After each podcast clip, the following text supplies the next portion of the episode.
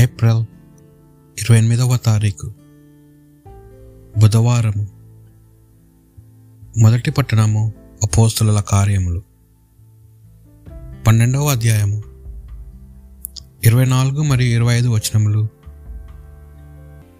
మరియు 13వ అధ్యాయము 1 నుండి 5 వచనములు. దేవుని వాక్యము అంతటను వ్యాపించుచు ఉదయగుచుండెను. బర్నబా సౌలులు తమ పనిని పూర్తి చేసుకొని మార్కు అను మారు పేరు గల యోహానును వెంట పెట్టుకొని యెరూషలేము నుండి తిరిగి వెళ్ళిరి. అంతియోక్య క్రైస్తవ సంఘమును కొందరు ప్రవక్తలు బోధకులు ఉండిరి. వారు ఎవరనగా బర్నబా, నిగేరు అని పిలువబడు ఉన్న సిమియోను, సిరేనియుడైన లూసియా, పాలకుడగు హేరోదుతో పెంచబడిన మనాయేను సౌలు. వారు ప్రభువును సేవించుచు ఉపవాసము చేయుచుండా పవిత్రాత్మ వారితో, నేను నియమించిన పనికై బర్నబాను సౌలును నా కొరకు ప్రత్యేకింపుడు అని పలికెను.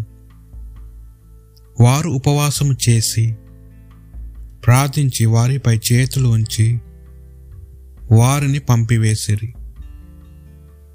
పవిత్రాత్మచే పంపబడిన బర్నబా సౌలులు సెలూసియాకు వెళ్ళి అక్కడ నుండి ఓడనెక్కి పయనించి సైప్రస్కు వచ్చిరి.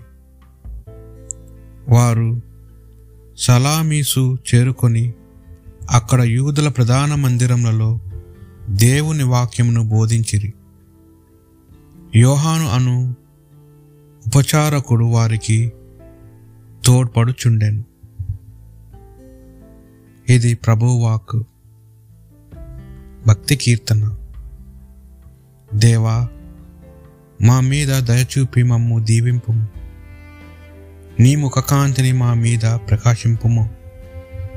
అప్పుడు సకల జాతులు నీ మంచితనమును తెలుసుకొనును,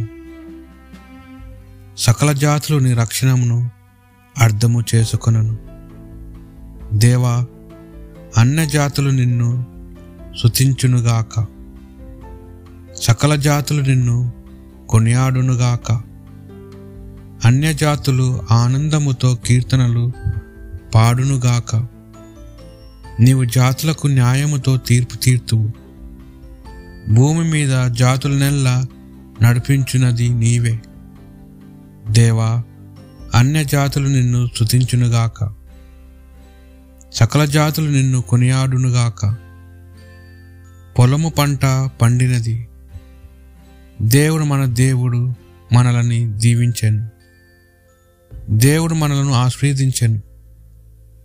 నేల 4 చెరుగుల వరకున గల జనులెల్లరూ అతనిని గౌరవింతురుగాక. పునీత యోహాను గారు రాసిన సువార్త 12వ అధ్యాయము 44 నుండి 50 వచనముల వరకు. యేసు ఎలుగెత్తి ఇట్లా, నేను నన్ను విశ్వసించువాడు నన్ను కాదు, నన్ను పంపిన వానిని విశ్వసించుచున్నాడు. నన్ను చూచివాడు నన్ను పంపిన వానిని చూచుచున్నాడు. నన్ను విశ్వసించు వారిలో ఎవడను చీకట్లో ఉండకున్నట్లు నేను లోకమునకు వెలుగుగా వచ్చి ఉన్నాను. నా మాటలు ఆలకించి ఆచరించిన వానిని ఖండించినది నేను కాదు, నేను వచ్చినది లోకమును రక్షించుటకే గాని ఖండించుటకు కాదు. నన్ను తృణీకరించి నా మాటలు ఆలకింపని వానికి తీర్పు తీర్చేవాడు ఒకడు గలడు. నేను పలికిన నా వాక్కే అంతిమ దినమున వానిని ఖండించును. నా అంతటా నేను ఏమీ మాట్లాడను, నన్ను పంపిన తండ్రి నేను ఏమి చెప్పవలనో ఏమి మాట్లాడవలనో ఆజ్ఞాపించి ఉన్నాడు. ఆయన ఆజ్ఞ నిత్య జీవమని నేను ఎరుగుదును, కనుక నేను ఏది మాట్లాడిన తండ్రి నాతో చెప్పినట్లే మాట్లాడుచున్నాను.